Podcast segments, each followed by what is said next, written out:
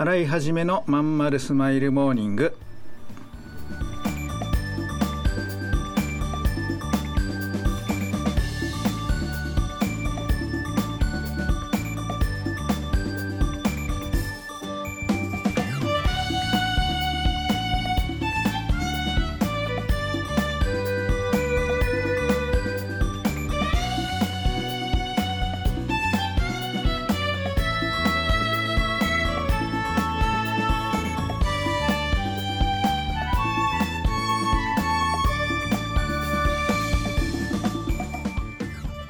ようございます。新井はじめです。新井はじめのまんまるスマイルモーニング2021年11月23日火曜日。皆さんいかがお過ごしでしょうか？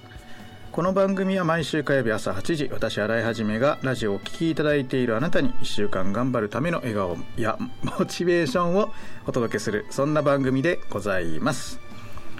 はいそういうわけで、えー、今週も始まっております。えーとですね実は今これ録音してるのは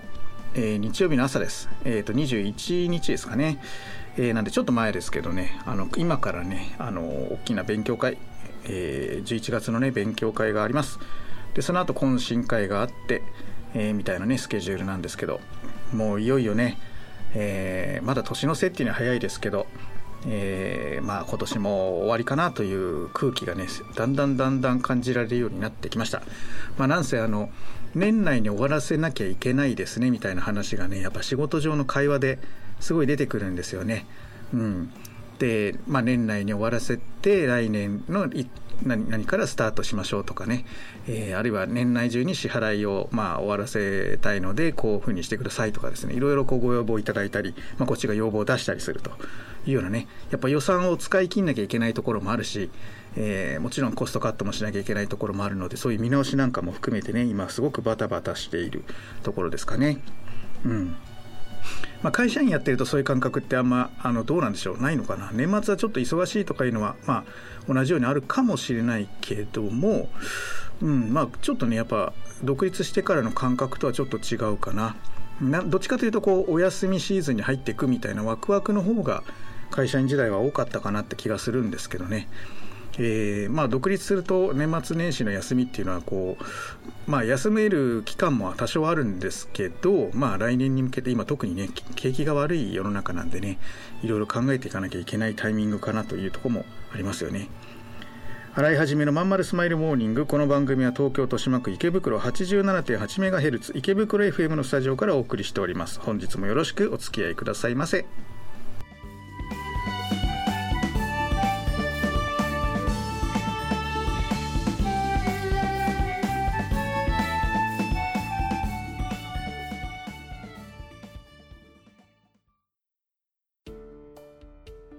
ん友達の家行ってくる。あら行ってらっしゃい。いつ頃迎えに行こうかしら。迎えって勘弁してよ。私もう中学生だよ。あと夕飯いらないから。あら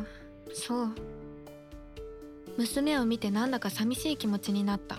私が必要とされなくなる日も遠くないのかもしれないと。役目を終えた私は何をするべきなんだろう。そんな時かつて眠らせていた気持ちが蘇ってきた。そうだ私やりたいことがあったんだ企業ワンエイトはやりたいことをやりたいと望むあなたを徹底サポートするコミュニティサロンです。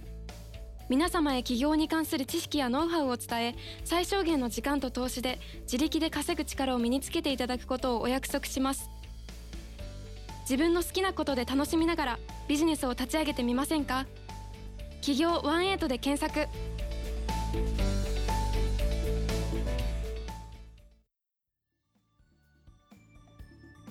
い始めのまんまるスマイルモーニング。はいそういうことでえー、っとね最近のことまた時事問題を話す時間ってことで撮りたいんですけどね。まあ思うのはやっぱあの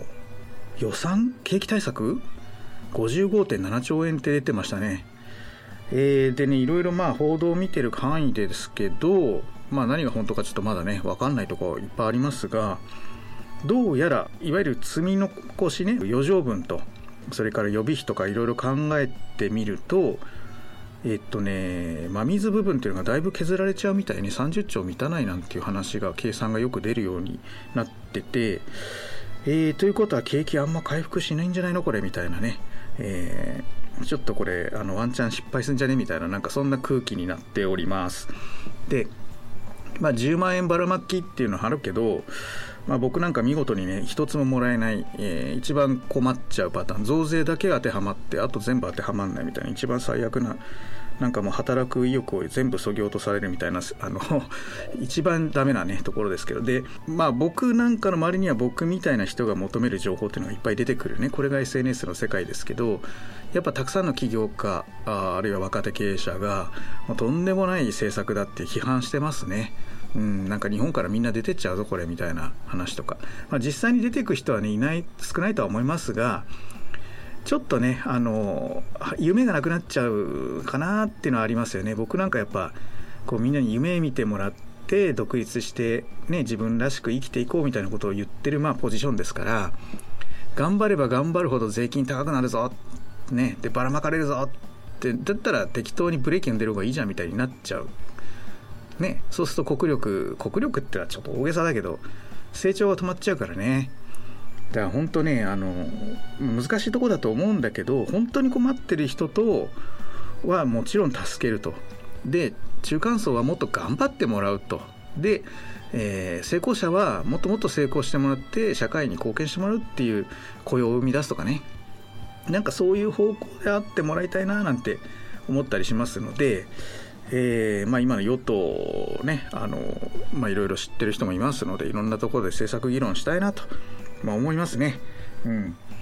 あの僕はねあのど何々党が良くないとかそういう批判する気全くないんですね。あのなんていうのかなそんなことしててもうん、なんか全然健全じゃないと思うんですよ批判とかスキャンダル追及とかまあ確かにそれは大事なことだけどね100万円どうのとか大事なことなんだけどそれよりも今力を持ってる人たちにいろんなところの声を伝えるっていうことをやる方が大事かなと思っててそうだからまあ、当然ね友達には自民党をしてる人もいれば宗教のねあれ入ってて子供もそうだみたいなことで公明党を応援してる人も周りにたくさんいるしそれ全然自由だと思ってるしあの公明党が、まあ、地域では頑張ってるっていうのもよく知ってますからね。あとこれは都政の話ですけど都民ファーストとかもあのなんかあの無免許で逃げ回ってる人のせいで随分イメージ落ちてますけど、まあ、あの人は関係ない今はもう関係ないけどね、えーまあ、あれに類するっていうことでイメージ型落ちしてますが都民ファーストの人も、えーまあ、コロナの時にね僕結構話してあのとんでもないことをあの行政やってるね区役所とかこれ対応おかしいぞみたいな話をしたこともあったりとかね。結構みんなやっぱ真面目にやってる政治家はね真面目にやってるんですよね。で何もしてない人はしてないんでしょうけどうん。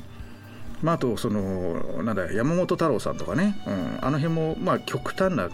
まあ、左翼っちゃ左翼なんでしょうけど別にあれはあれでありだし言ってること正しいなって思うこともあるしね。これはちょっと違うかなって思うところもあったりとか、うん、だからいろんないろんなその権力持ってる人たちと議論して、まあ、日本をね良くしていきたいなっていうのと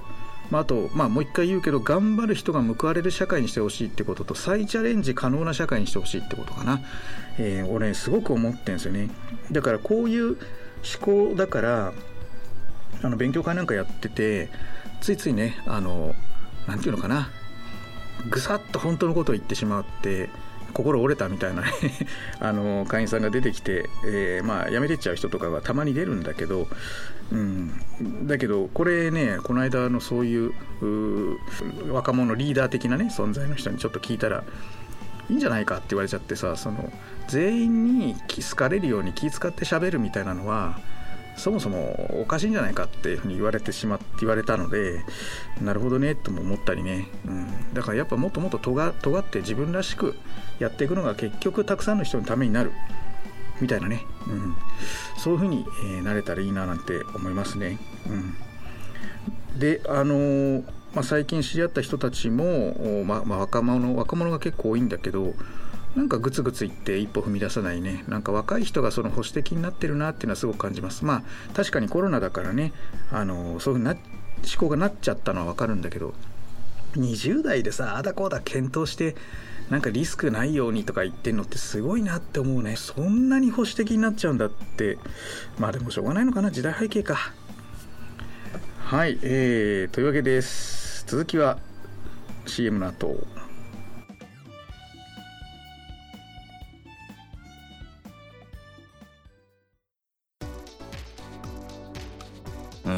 君の企画だけどさなんつうかさ熱意がないのよ。こうしときゃ満足してもらえるだろってのが透けてるんだわ。ある意味一番ダメだよね。申し訳ございません。終電車の窓に映る親父になった自分を見た。このままでも大丈夫なはず。だけどこの先俺はただ年を重ねていく。そんな気がした。俺はその人生を振り返り何に涙を流すんだろうか。変えるなら今なのかもしれない。企業18は起業したいと考えている会社員を徹底サポートするコミュニティサロンです。皆様へ起業に関する知識やノウハウを伝え最小限の時間と投資で会社に勤めながら自力で稼ぐ力を身につけていただくことをお約束します。自分の好きなことで楽しみながらビジネスを立ち上げてみませんか？企業18で検索。